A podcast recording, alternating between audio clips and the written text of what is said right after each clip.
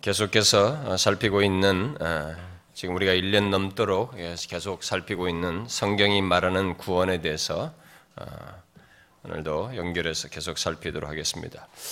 예수를 믿든 안 믿든 인간은 모두 자신의 이 구원 문제에 언젠가는 직면하게 됩니다. 그래서 누구에게나 필요한 실로 중대한 문제이죠.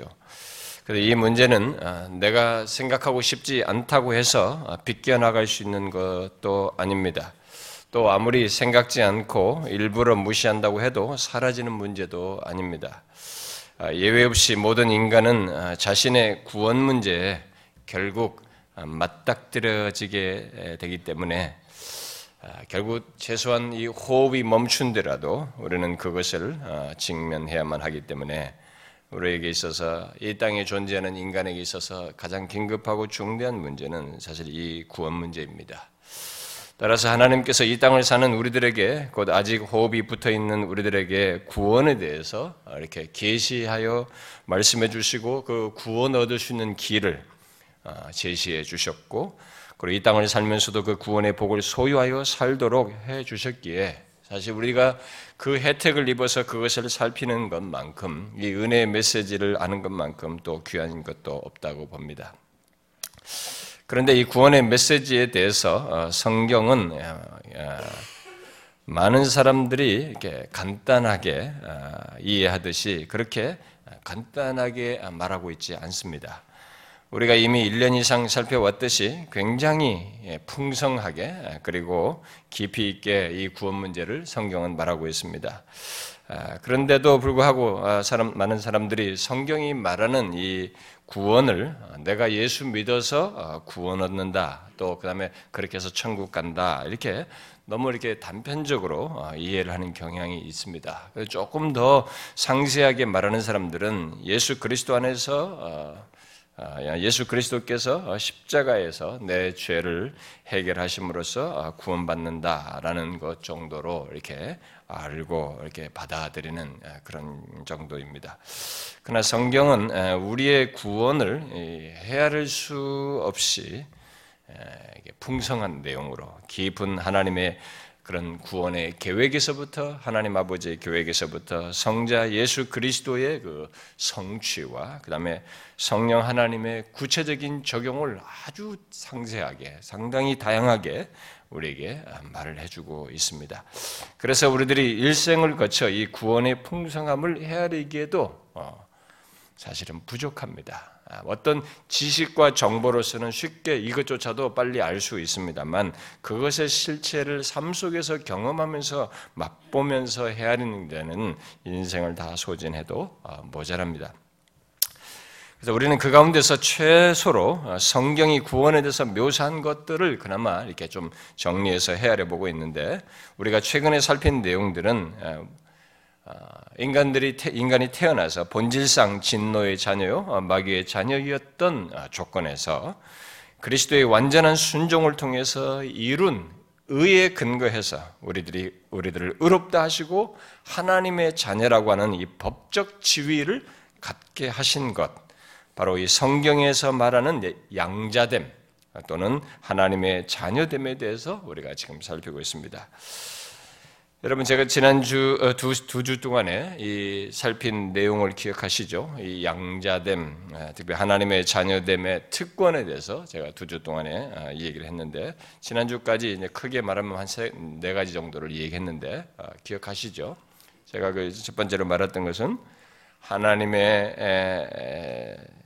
자녀로서 이 우주 만물의 창조대 영존하시는 하나님의 자녀로서 말할 수 있는 관계, 그냥 이방인처럼 외인으로서 말할 수 있는 관계가 아니라 자녀로서 말할 수 있는 관계를 아, 갖게 되었다는 것과 그리고 하나님 아버지의 돌봄 속에서 어, 사는 것, 어?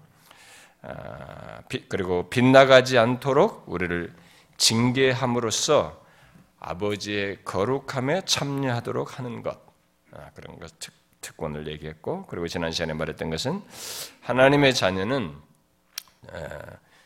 자신이 그렇게 된 자녀가 된 이후의 삶을 곧 신앙의 여정을 다른 형제들과 예, 다른 형제들의 도움과 교제 속에서 갖게 된다. 그게 특권이다라고 했습니다. 예수를 믿자마자 혼자 자기 혼자 무슨 돌을 닦아서 이렇게 구원을 이루고 다른 사람과 무관하게 있는 게 아니라 유기적인 관계를 다른 형제들과 가지면서 그들의 도움과 이런 어, 도, 어, 교제 속에서 이런 구원의 여정을 아, 갖게 된다. 그게 하나님의 자녀가 되면서 갖게 되는 채권이다라고 했습니다.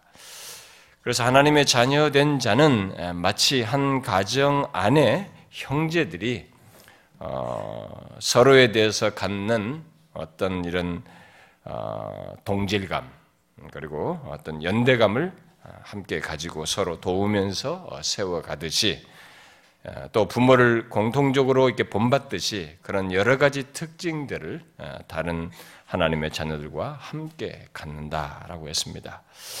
자신이 하나님의 자녀인 것을 알고 싶다면 그런 내용들을 이런 특권들을 이렇게 감출 수 없는 특권들이죠. 이 특권이 나, 결국 자신에게서 소유돼서 나, 특징으로 나타날 것이기 때문에 그런 특징으로 자신에게 있는지를 정직하게 보면 뭐 금방 어느 정도 알 수 있죠. 한 자신이 하나님의 그런 자녀인 것을 알 수 있는 한 방법이죠. 근데 종종 이런 이제 이 얘기를 이런 특징이나 뭐 이런 것을 얘기하게 되면 뭐 사실 그런 것에 자신을 보통 사람들이 비추어 보잖아요. 어, 자기를 비추어 보는데. 그래서 자기를 점검하게 되고 막 이렇게 확인을 하게 되는데 그런 거 그런 내용을 이렇게 접하게 되면 어떤 사람들은 종종 이렇게 정죄감을 이렇게 아 나는 그런 게 없는 것 같다. 이렇게. 아, 그런 사람들이 있는데 아, 음, 그것을 이렇게 한편은 자학적으로 하는 사람들이 있고 한 사람은 이제 긍정적으로 하는 경우도 있는데요. 어, 보편적으로 이제 두 종류의 반응이 있게 되죠. 그런 부분에 있어서 어, 그 일종의 이제 마음의 찔림 속에서 생겨나는 이제 반응인데요. 어, 이제 중요한 것은 이제 사실 찔림 자체가 아니에요. 그것으로 인해서 자신에게 생겨나는 어떤 그 다음에 자신의 어떤 진심을 보는 것이 저는 좋다고 봅니다. 어, 여러분들이 알다시피 어, 하나님의 말씀은 찔림의 요소가 있어요. 왜냐하면 교훈도 하고 책망도 하고 바르게도 하고 의로 교육하는 성격을 말씀이 하나님 말씀 자체가 그렇단 말이에요. 왜냐하면 성령께서 말씀을 통해서 그렇게 역사하시기 때문에 그런 반응이 있어요. 그래서 찔림의 요소가 있습니다.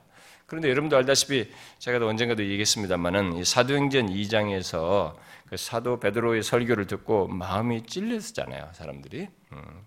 찔려가지고 그들은 회개하는 마음을 갖게 됐죠. 이게 이제 한 찔림으로 인해서 있는 그 다음에 반응이에요. 그런데 또 다른 찔림도 있, 잖아요 예, 스데반의 설교를 듣고 어, 사람들이 마음에 찔렸습니다. 근데 찔리고 나서 이 스데반을 돌로 쳐서 죽이려고 그랬단 말이에요. 그러니까 그 다음에 반응은 방어적이고 공격적인 태도를 아, 취했습니다. 아, 결국 하나님의 말씀이 우리 자신을 보게 하기 때문에 그런 이제 반응이 뒤에서 찔림과 함께 나타나는데 우리가 이제 그런 것을 통해서 아, 자신을 이렇게 보면 어느 정도 자신이 정상적으로 반응하는지 아닌지를 알 수가 있죠. 아, 예, 구원받는 자의 반응은 사실상 전자의 반응이라고 할 수 있죠. 어? 어, 근데 후자 같은 경우는 어, 자기 자기 속에 여전히 어, 지금 자기 자신을 중심으로 한이 예, 어, 모든 것을 주, 주도적으로 반응하는 것이기 때문에 결국 그렇게밖에 못해요. 어, 성령에 이끌려서 하는 것이 아니라 자기에게 중, 자기 중심적으로 반응하기 때문에 그런 방어적이고 공격적인 아, 태도를 보게 되죠. 구원의 말씀을 얘기하는데 구원을 주시는 예수 그리스도에 대해서 얘기하는데 부정적인 반응을 그렇게 방어적이고 공격적으로 한다는 것은 달리 설명할 수가 없죠. 예, 그것을 바울은 고린도 후서 4장에서 어, 사단이 예, 마음을 혼미케 하여서 예수를 믿지 못하도록 하는 것으로 묘사하기도 합니다. 그러니까 그것은 결국 사단의 방해와 역사 속에서 반응하는 것이기도 하는 것이죠. 어, 우리는 당연히 전자의 반응을 어, 가져야 할 것입니다. 저는 여러분들 모두가 그러기를 바라고요. 이 구원에 대한 메시지 속에서 그런 오히려 좋은 반응이죠. 이것을 통해서 더 이 구원의 복을 풍성히 누리고자 하는 소원을 갖기를 바래요.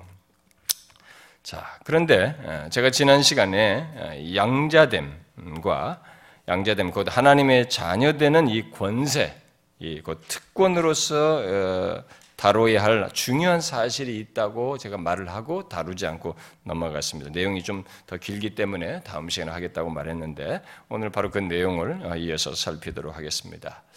아, 지난주에 제가 말했던 것은 여러분들이 오늘 본문에서 보는 음, 내용입니다. 자, 오늘 본문이 시사하듯이 하나님의 자녀됨, 예, 어, 자녀되는 그 자녀된 자에게 있는 어, 어떤 내용을 본문에서 얘기하는데 뭡니까? 자녀된 자에게 뭐가 있다고 얘기하고 있습니까? 자녀된 자에게 뭐가 주어져서 있게 되는 것이에요? 예? 양자의 영이죠. 양자의 영. 양자의 영은 곧 성령인데 성령을 이렇게 수식어를 붙였을 때는 그것이 양자됨을 증거하는 영으로 계신다고 하는 것을 강조하고 있는 것입니다. 양자영 곧 성령을 받아서 소유한다는 사실을 말하고 있습니다. 그래서 결국 그가 내주한다는 얘기를 하고 있는 것이죠. 자, 본문 15절은 예수 믿는 자들을 향하여서 너희는 양자영을 받았으므로 이렇게 이해하고 있습니다. 그래서 우리가 아빠 아버지라고 부르짖느니라라고 말하고 있는데 여러분은 너희는 양자영을 받았으므로라는 이 말을 알고 있습니까? 자, 우리가 신앙생활하면서 교회 다니는 사람들에게 이 이런 놀라운 사실을 얘기하고 있는데 이 사실이 자신에게서 확인되는 문제가 굉장히 중요한 문제인데 여러분들 이 내용을 알고 있습니까? 아니 여러분은 이 말이 무엇을 말하는지 알고 있습니까? 너희는 양자형을 받았다라는 이 말이 무슨 말인지 아시겠어요? 아, 이것은 분명 하나님의 자녀된 자에게 주어진 특권 중 최고의 어떤 내용을 말한다고 할 수 있습니다. 왜냐하면 바로 성령 하나님의 어떤 단순한 역사, 뭐 그분의 단순한 도움을 말하지 않고 그분 자신을 받는다라고 말하고 있기 때문에 이것만큼 큰 또 채권이 어디겠어요? 바울은 이 사실을 갈라디아서 4장에서도 말하는데 좀 더 구체적인 표현을 써서 말을 하죠. 너희가 아들임으로 하나님이 그 아들의 영을 우리 마음 가운데 보내사 아빠 아버지라 부르게 하셨느니라 이렇게 말했습니다. 자, 여러분 이렇게 아들의 영 또는 양자의 영 결국 성령을 주신다는 것이 무엇을 말하겠어요? 과연 우리들이 이 실체를 어느 정도 이해할 수 있는지 의문스럽습니다만은 일단 성경은 이 엄청난 일이 신자에게 있다는 것, 바로 하나님의 자녀된 자에게 양자형이신 성령이 주어졌다는 사실을 어, 그것이 실제 사실로서 얘기를 하고 있습니다. 우리는 성경에서 성령 하나님이 우리들에게 하나님의 뜻을 알게 하시고 또 하나님의 아들 예수 그리스도를 영화롭게 하신다는 사실을 배워서 알고 있습니다. 또 우리에게 하나님을 알도록 어두운 우리의 총명을 밝게 하시고 하나님께 순종할 수 있는 새로운 마음을 갖게 하시는 생명의 역사를 대행하시는다는 것도 알고 있습니다. 그뿐이 아니라 예수 믿는 우리들이 매일 구원의 여정을 잘 갈 수 있도록 성령께서 우리에게 내주하시고 또 우리를 성화시키며 계속 감화 감동하신다는 것 그리고 확신과 기쁨과 어떤 그런 능력 등 이런 것 등을 주신다는 것도 우리가 들어서 알고 있습니다.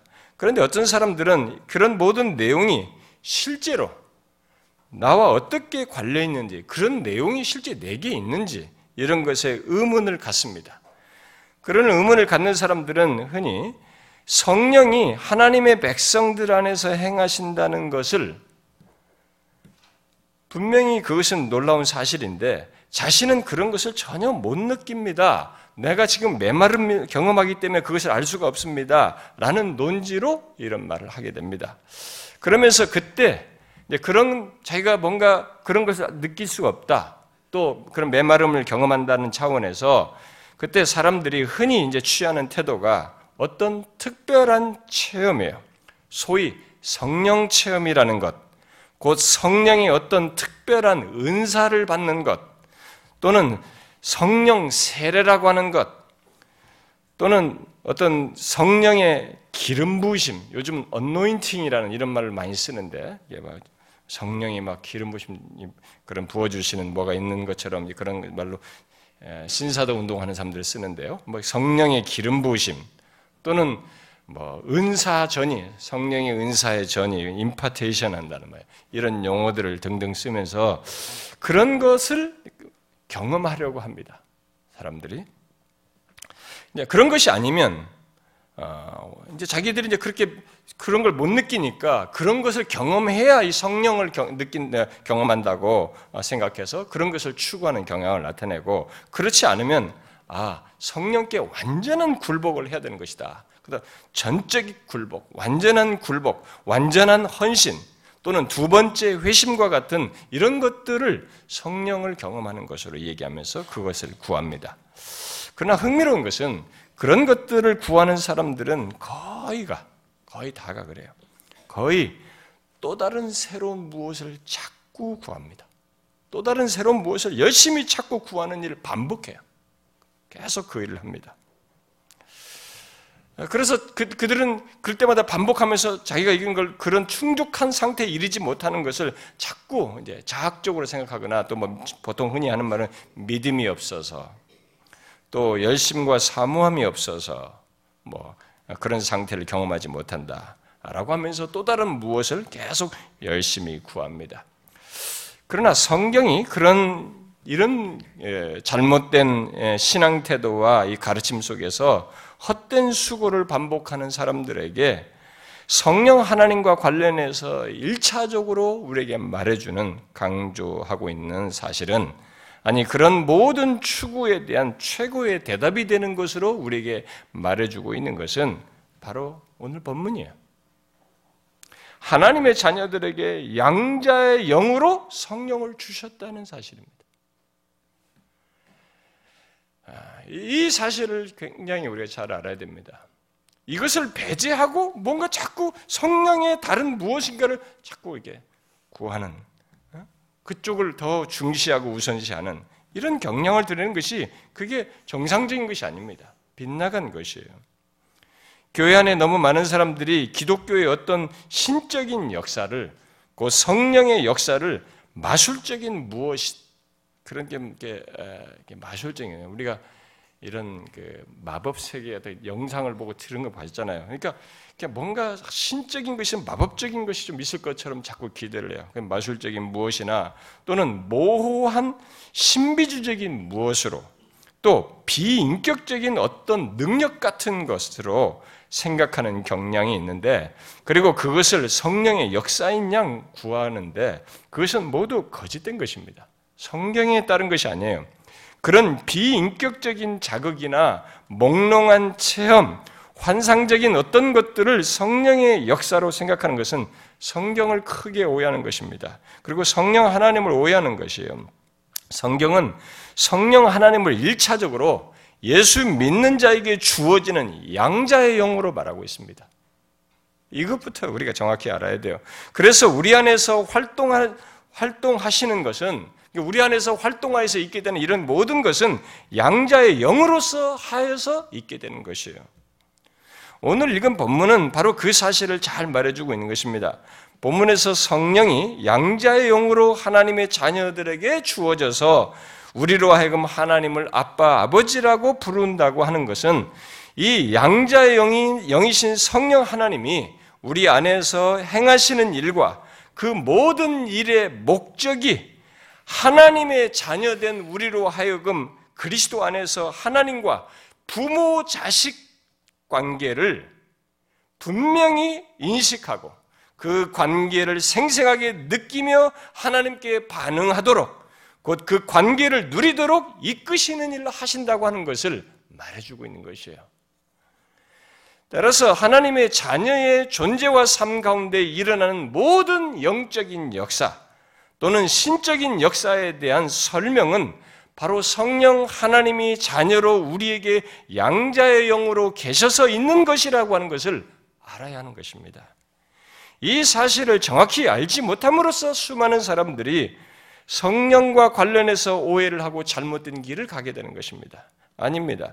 하나님의 자녀된 자 안에서 일어나는 모든 역사는 양자의 영으로서 역사하시는 것이고, 그래서 그리스도 안에서 하나님과 부모 자식 관계를 인식하고 하나님이 나의 아버지시고 내가 하나님의 자녀라고 하는 것을 인식하면서 자녀로서 반응하도록 반응하면서 살도록 하기 위한 것이에요. 그래서 어떤 사람이 예수 그리스도를 믿고 자신에게 생기 자신에게 생기는 영적인 어떤 이해, 그 자신이 멸망할 죄인이었었는데 아, 예수 그리스도를 통해서 값없이 은혜로 의롭담을 얻고 하나님의 자녀가 되었다는 의식을 갖게 되는 것은 바로 양자의 영이신 성령께서 그 사람 안에서 행하셨기 때문에 있게 되는 것이. 이런 영적인 이해는 양자의 영의 역사인 성령의 역사가 아니면은 생겨나지 않아요.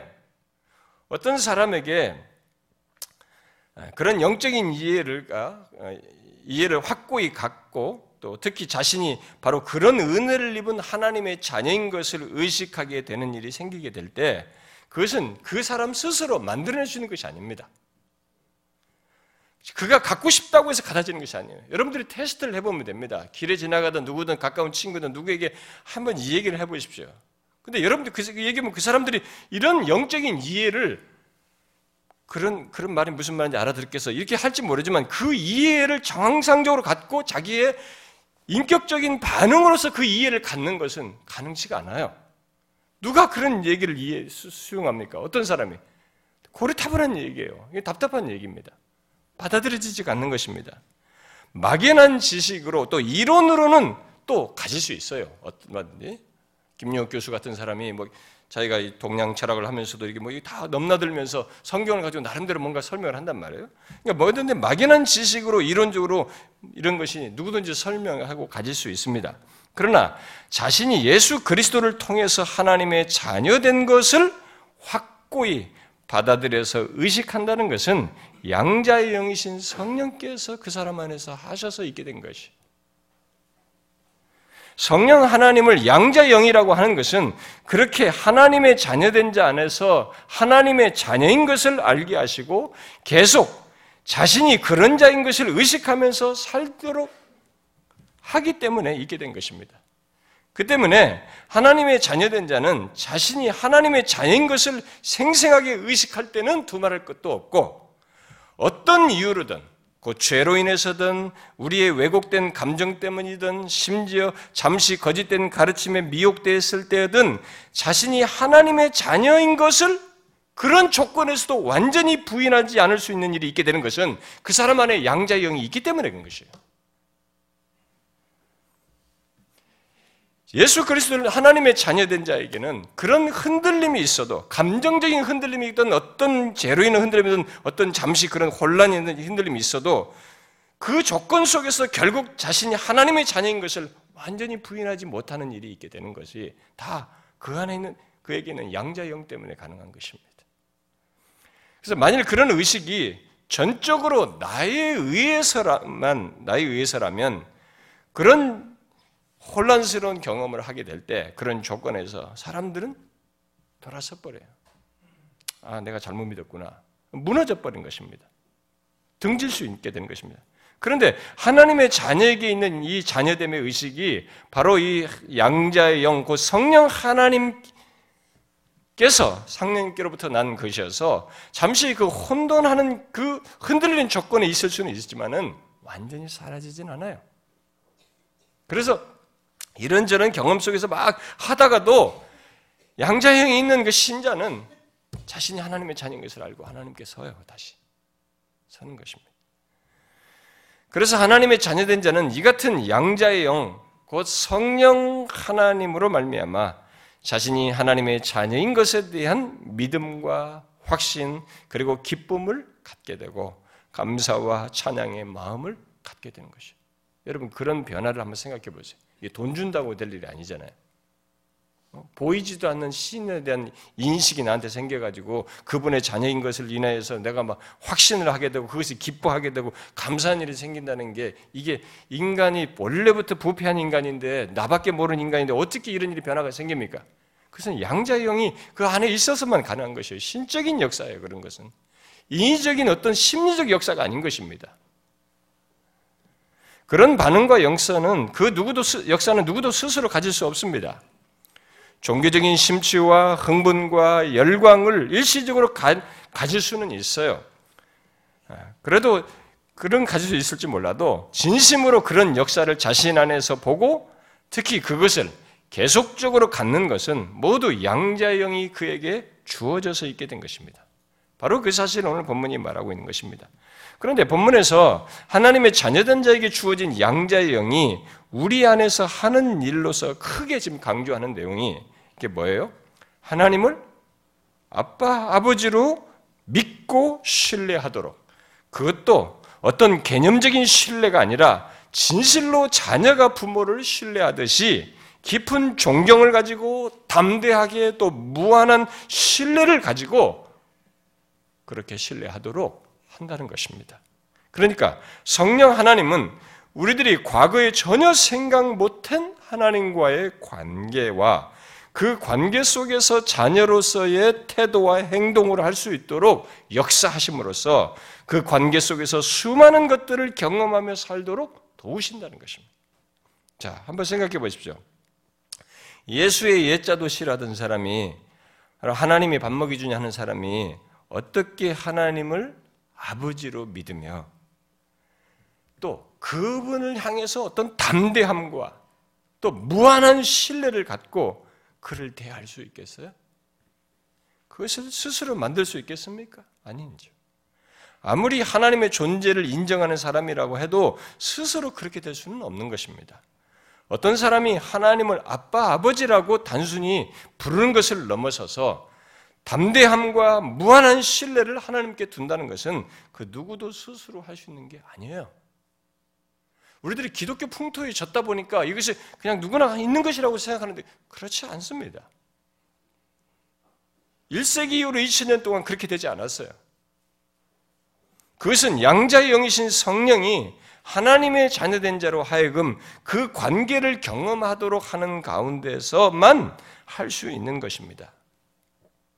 그런데 본문에서 주목할 만한 표현이 하나 있는데 그것이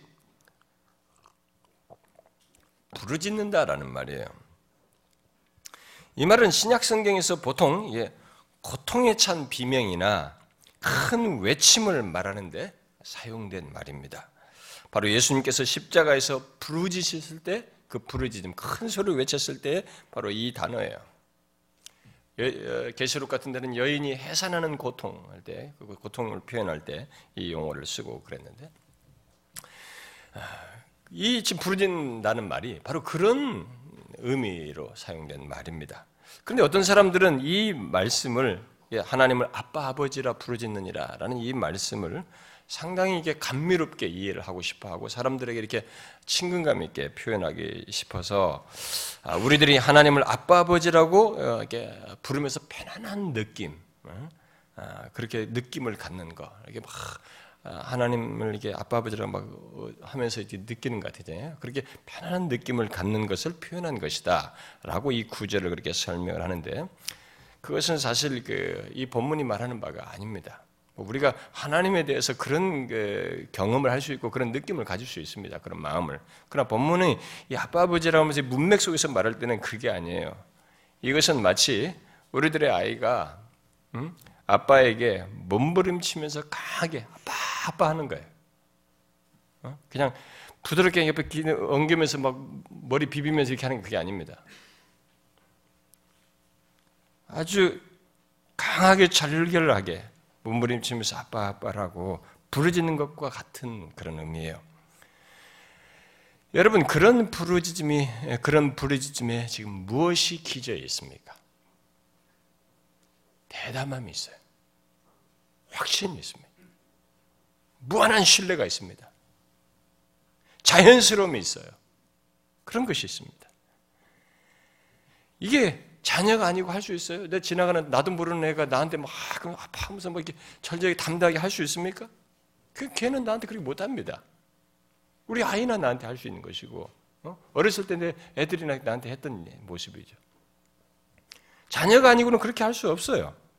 그래서 본문은 그렇게 하나님을 아빠, 아버지라고 부르짖는 것을 그 사람에게 양자, 양자형이 있어서 있게 되는 것이다.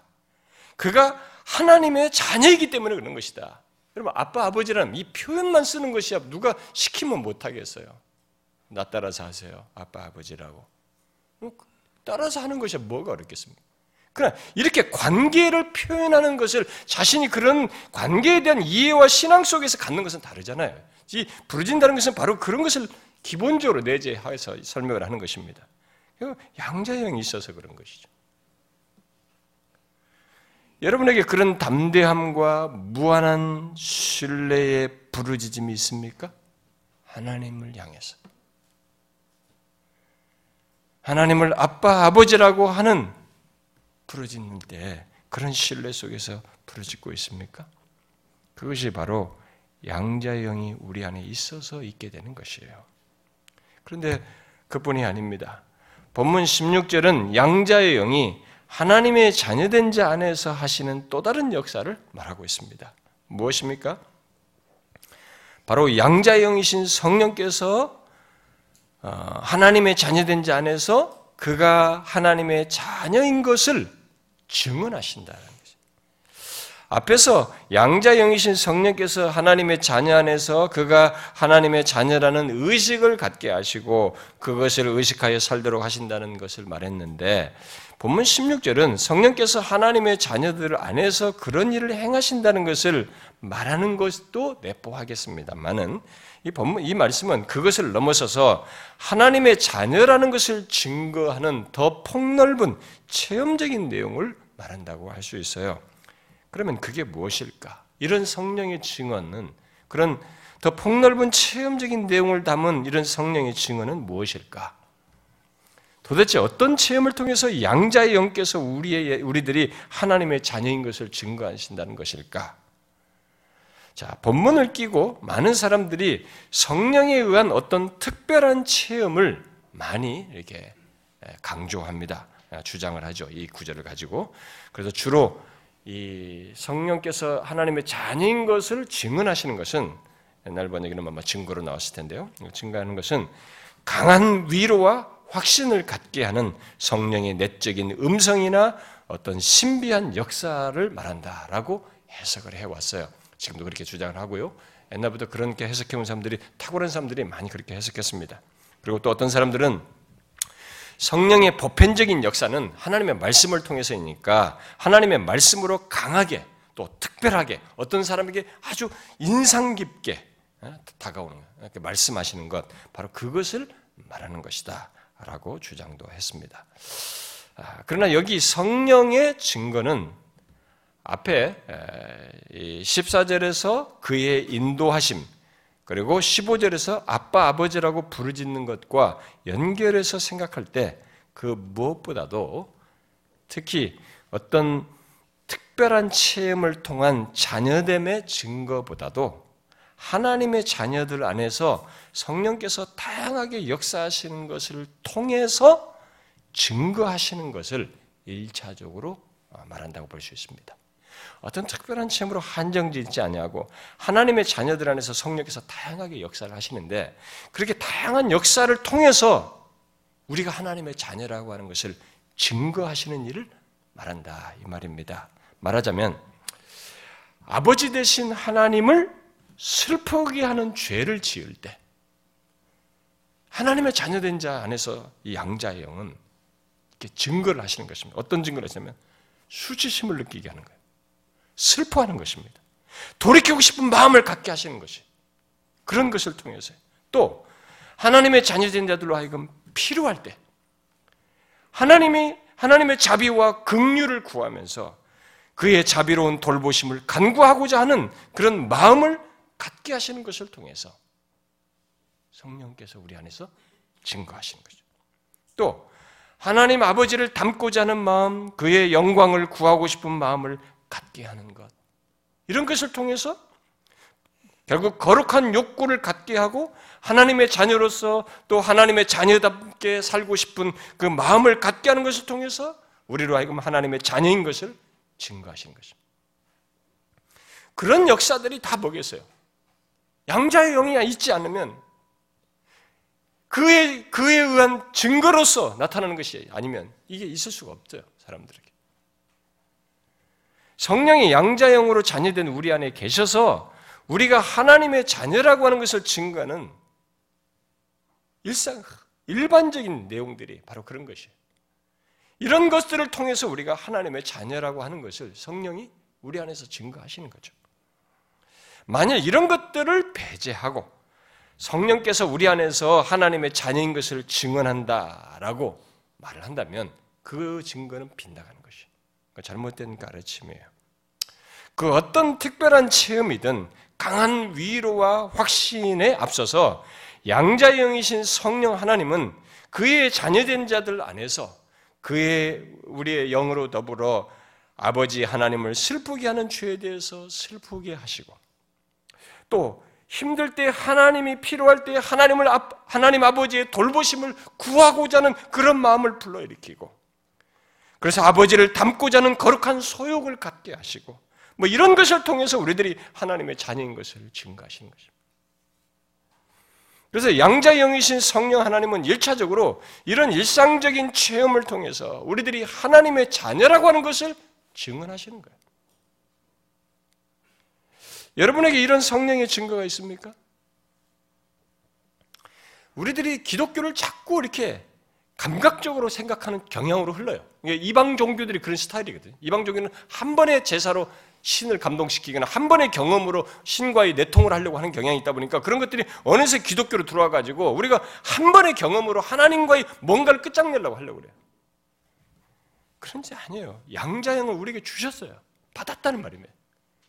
이것에 의한 증거를 그가 친히 또 증거를 하신다고요. 그래서 우리가 자녀라고 하는 것을 증거하시는 것입니다. 이런 선명한 증거, 이 분명한 증거를 우리들은 하찮게 여기는 것이에요. 그런데 되돌아보시면 아십니다.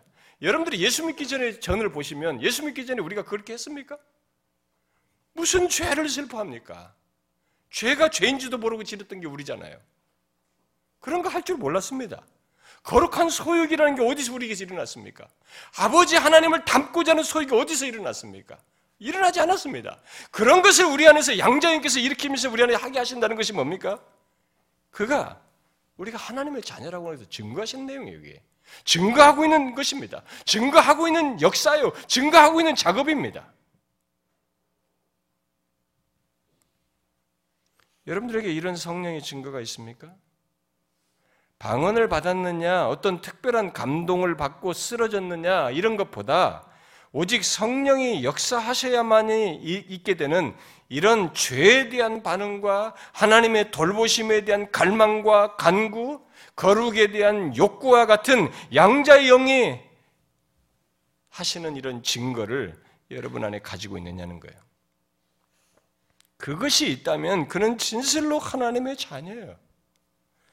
바로 양자의 영께서 그 사람 안에서 그런 것들을 통해서 하나님의 자녀다. 너는 하나님의 자녀야라고 증가하고 있는 것입니다. 네가 하나님의 자녀이기 때문에 이런 일이 있어라고 말하는 것이에요. 방언을 받아야 또 어떤 특별한 체험을 해야만 자녀라고 증거 자녀라고 하는 거 아니에요. 그렇게 펜테코스탈 무브먼트 있는 사람들이 이, 어, 이, 카리스마틱 운동하는 사람들이 오순절 계통 사람들이 그렇게 자꾸 이렇게 말을 하는데 그건 성경을 오해하는 것입니다. 아니에요. 모든 신자에게 있게 주어지는 양자형을 왜 배제하고 그런 것을 얘기해요. 그걸 가지고 성령을 다 음, 얘기하려고 합니다. 그게 이방 스타일이에요. 음? 하나의 뭘 받음으로 하나님과 특별한 것이 다 설정됐다고 생각하는 것입니다. 아니에요. 그래서 자신이 하나님의 자녀인 것에 대한 다른 증거를 구하기보다 특히 어떤 특별한 체험을 구하기보다 양자의 영께서 하나님의 자녀라고 증거하시는 이런 내용들을 자신 안에서 봐야 되고 이 증거를 자신이 소유하고 있어야 돼 분명히 신자는. 그런데 또 본문은 양자의 영이 하나님의 자녀된 자들 안에서 행하시는 또 다른 것을 말하고 있습니다. 바로 이 14절에서 말하고 있는 내용인데 뭡니까? 구원의 여정을 지나는 하나님의 자녀들의 길잡이가 되어서 인도하시는 것입니다. 인도하신다 그죠. 하나님의 영으로 인도함을 받는 사람은 곧 하나님의 아들이라 이렇게 얘기하고 있어요. 그러니까 하나님의 자녀된 자에게 이 놀, 이보다 놀라운 특권이 있는가 싶을 정도. 이게 엄청난 얘기예요. 양자의 영이신 성령께서 친히 우리 안에 계셔서 우리를 인도하신다는 것입니다. 아, 여러분들이 이런 인도를 아, 단어가 너무 간단해서 아, 여러분들이 예, 잘 이렇게 실감을 못 하실 수 있습니다. 근데 사실 우리들이 인생 살면서 되게 헷갈려 하거든요. 어떤 데 어떻게 해야 될지 모를 때 그런 게 너무 누가 인도가 필요한 게 많단 말이에요. 그래서 저한테도 여러분들이 상담을 많이 하면서 제가 상담 대답을 해주고 그러는데 인도 때문에 하는 거잖아요. 근데 사실 우리가 인생 그 순간도 굉장히 많습니다. 근데 이런 것에 이런 것을 피부적으로 전 인생을 길이를 놓고 봐야 되는데요. 길이를 놓고 봐야 되는데 그것을 아무리 우리가 실감 있게 설명하려고 해도 실감이 잘 안 나요. 근데 이것을 설명하기 위해서 조금 우리가 물리적인 환경을 한번 경험해 보면 생각해 보면 됩니다. 여러분들이 물리적인 환경에서 길 잃어본 적 있어요? 어떻게 해야 될지 모르 그 인도를 받는다는 것이 막 빛을 보는 것 같은 거죠. 그런 경험이 있습니까? 이 인도는 엄청난 얘기예요. 인생의 전 신자의 전 길이에 있어서 하나님이 성령 하나님이 양자형으로서 친히 우리 가운데 계셔서 인도하신다는 걸 얘기하고 있습니다. 자, 여러분 좀 더 설명해 봐요. 어떤 인도를 하신다는 것이겠습니까? 우리가 착각하면 안 됩니다. 수호 천사를 자꾸 생각하면 안 됩니다. 수호천사 같이 항상 나를 지켜주고 보호해 준, 준, 어? 주면서 내가 원하는 길을 잘 가도록 인도해 주는 것으로 생각해서는 안 됩니다. 아, 양자의 영께서 우리 안에 계셔서 인도하시는 것은 그런 게 아니에요. 특히 내가 하고 싶은 것을 잘하도록 해주는 그런 인도가 아닙니다. 그것은 자녀된 우리로 하여금 아버지의 뜻대로 살도록 인도하시며 그 가운데서 순례의 길을 잘 가도록 하는 인도예요. 그런데 여러분 아십니까? 하나님의 자녀된 자는 모두 양자의 영이신 성령께서 거하여 인도하시기 때문에 아버지의 뜻을 따라 살며 순례의 길을 끝까지 가게 된다는 이 놀라운 사실을 말입니다. 그게 다 양자의 영 때문에 있게 된 것이죠. 그 누구도 양자의 영이 양자의 영의 인도가 없이는 아버지의 뜻을 따라 가지 않습니다. 인간이 그렇게 호락호락한 존재가 아니에요. 우리 우리 심성이 부패한 본성이 그 쉬운 게 아니에요. 그의 인도가 없이는 아버지의 뜻을 따라 가지 않고 이 순례의 길을 믿음의 길을 가지 않습니다. 본질상 진노의 자녀이었기에 우리는 하나님의 뜻대로 사는데 익숙하지가 않습니다. 예수 믿지 않은 행태다 예수를 딱 믿게 됐을 때도 이미 우리는 이전에 습성이 있어, 옛 습관이 있어가지고 그렇게 하나님의 뜻대로 사는 것이 익숙치가 않아요. 또 때때로는 유혹까지 받습니다. 그래서 하나님의 뜻을 거스르려고 하고 반대길로 가려고 하는 것을 하는 그런 태도를 취하기도 합니다.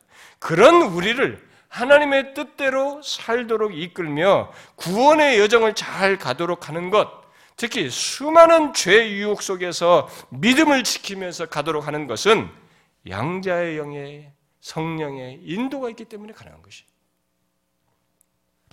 영적인 역사, 믿음으로 가는 길은 인간의 의지로 되는 것이 아닙니다. 반드시 하나님의 도우심, 역사가 있어야 됩니다. 바로 그것을 본문은 양자의 영이신 성령의 인도로 말하고 있는 것입니다. 그 성령이 우리를 인도하심으로 우리들이 아버지의 뜻을 따라 순례길을 가게 된다라는 것입니다. 특히 성령의 도우심과 인도 속에서 하나님의 뜻을 거스리는 죄의 유혹을 분별하여 싸우게 하는 그러면서 하나님 뜻을 따르는 이 일을 성령께서 도우셔서 인도하시는 거예요.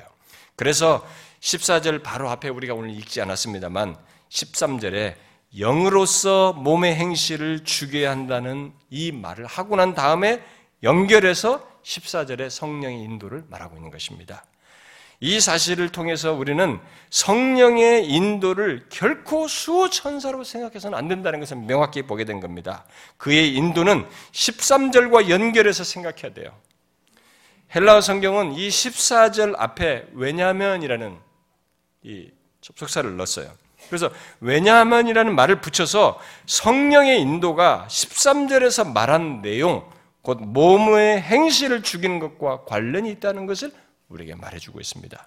물론 성경 다른 어, 다른 곳에서는 성령의 다른 인도에 대해서도 얘기 나옵니다. 진리로 인도한다 무슨 인도 이런 것도 있고요. 다른 인도에 대해서 다양하게 말하고 있지만 여기서 양자영이신 성령께서 자녀들 안에서 인도하시는 것과 관련해서 강조하는 것은 아버지의 뜻을 따르는데 그 순종하는데 익숙치 않아서 깊이 하려고 하는 우리의 몸의 행실을 이 부패한 본성의 행실이죠.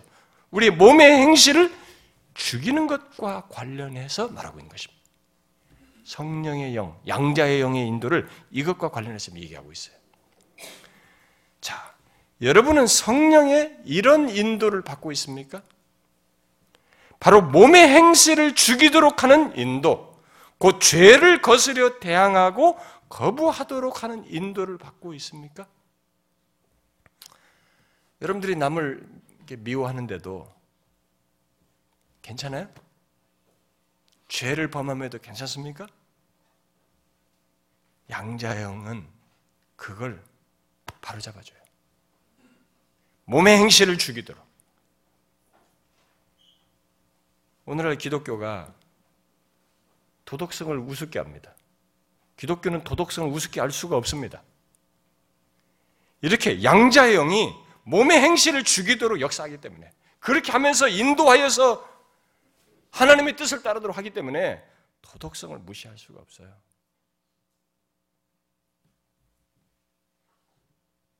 성령의 인도는 몸의 행실을 죽여 하나님 아버지의 뜻대로 살도록 하는 인도입니다. 흔한 말로 하나님의 말씀에 순종하도록 하는 인도인 것입니다. 그 일을 그 일은 우리 안에 이 양자형으로 계신 성령께서 하셔야만이 있게 되는 것이죠. 여러분 죄를 아,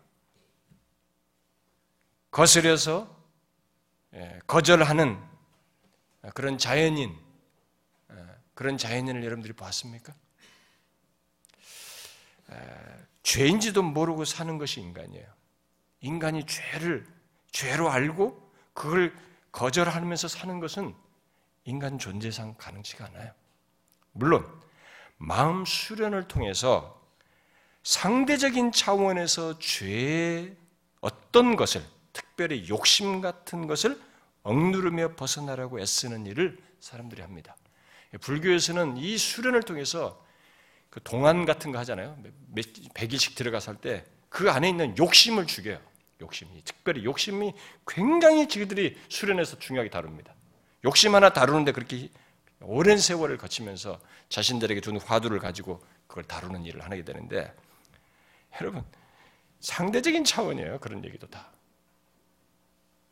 절대적인 차원에서 바로 하나님의 시각에서 죄인 것을 죄를 죄로 알고 그것을 죄를 거스리며 더 나아가서 하나님의 뜻대로 순종하는 것은 그 누구도 스스로 하지 못합니다. 양자의 영의 인도가 있어야만 가능해요. 그런데 그 인도를 누가 받습니까? 14절에 누가 받아요? 하나님의 자녀들이 받는 것입니다. 그러므로 여러분, 여러분에게 죄를 거스려 대적하며 더 나아가서 하나님의 뜻대로 순종하고자 하는 마음이 일어 그런 삶으로 나아가고 있습니까? 그렇다면 그는 지금 양자의 영의 인도를 받고 있는 것입니다. 그러니까 자신이 하나님의 자녀이기 때문에 그런 경험을 하고 있는 것이에요. 놀라운 얘기예요. 그냥 도덕적인 얘기가 아닙니다. 신적인 역사예요. 성령의 역사인 것입니다. 하나님의 자녀에게 이 놀라운 역사, 이 복을 우리가 보셔야 합니다. 양자의 영이 주어지는 것은 분명 하나님의 자녀된 자에게 주어진 특권이고 최고의 복이에요. 여러분들이 지금까지 여러분들이 지금까지 삶을 보십시오. 지금까지 살핀 양자의 영의 역사를 여러분들이 지난 날을 한번 보시면 신자는 아 양자의 영에 의한 역사를 경험했다는 것을 보게 될 것입니다. 양자의 영이 우리 안에서 증거하시는 그 증거들 여러분들이 볼 수 있을 거예요. 몸의 행실을 죽이도록 역사하며 아버지 하나님의 뜻을 그의 말씀을 따라 살도록 하는 역사를 여러분들이 보았을 것입니다. 자꾸 어떤 신비적인 체험보다 먼저 이 같은 성령의 역사의 증거를 자신 안에서 보려고 해야 됩니다. 얼마든지 신비적인 체험이 있을 수 있어요. 기독교 안에도. 성령, 그렇지만 성령께서 1차적으로 양자 영으로서 우리들이 그리스도의 피로 구속함을 받아 하나님의 자녀됐다는 의식을 갖게 하시는 이런 역사를 보셔야 합니다. 또 하나님을 담대함과 무한한 신뢰를 가지고 아빠 아버지라고 부르짖도록 하는 이것을 보셔야 합니다. 또 죄를 지을 때 치욕감과 슬픔을 느끼게 하는 이런 역사를 보셔야 하고 여러분들이 필요할 때 하나님의 하나님께 자녀로서 간구하고자 하는 마음을 갖게 되고 하나님을 간구하는 이런 역사 그러면서 하나님의 뜻에 순종하고자 하는 이 욕구를 여러분들이 보셔야 합니다. 그게 다 양자의 영의 역사이고 그분의 인도 속에서 있는 것입니다. 신적인 역사예요. 사람의 역사가 아닙니다. 하나님의 자녀된 자에게만 있는 것입니다. 그래서 그것이 있는 자는 하나님의 자녀라는 확실한 증거를 가지고 있는 것입니다. 내가 방언을 받느냐, 어떤 체험을 받느냐, 가지고 있느냐를 가지고 자신이 자녀라고는 증거를 갖는 것이 아니에요. 여기서 양자 영을 가지고 하나님의 자녀라고 증거하고 있는 것입니다. 이 특권과 축복을 기억하고 양자의 영의 인도를 여러분들이 감사해야 됩니다. 그리고 기꺼이 그의 인도를 받으셔야 합니다. 그 인도에 기꺼이 여러분들이 따르려고 해야 됩니다. 그것이 하나님의 자녀들이 구원의 여정을 가는 방법이고 실제로 일어나는 역사예요. 이것을 알고 성령의 인도에 예민하십시오. 신자는 하나님의 자녀는 그러할 것입니다. 그가 우리로 하여금 몸의 행실을 죽이도록 죄를 대적하도록 하는 것에 예민하십시오.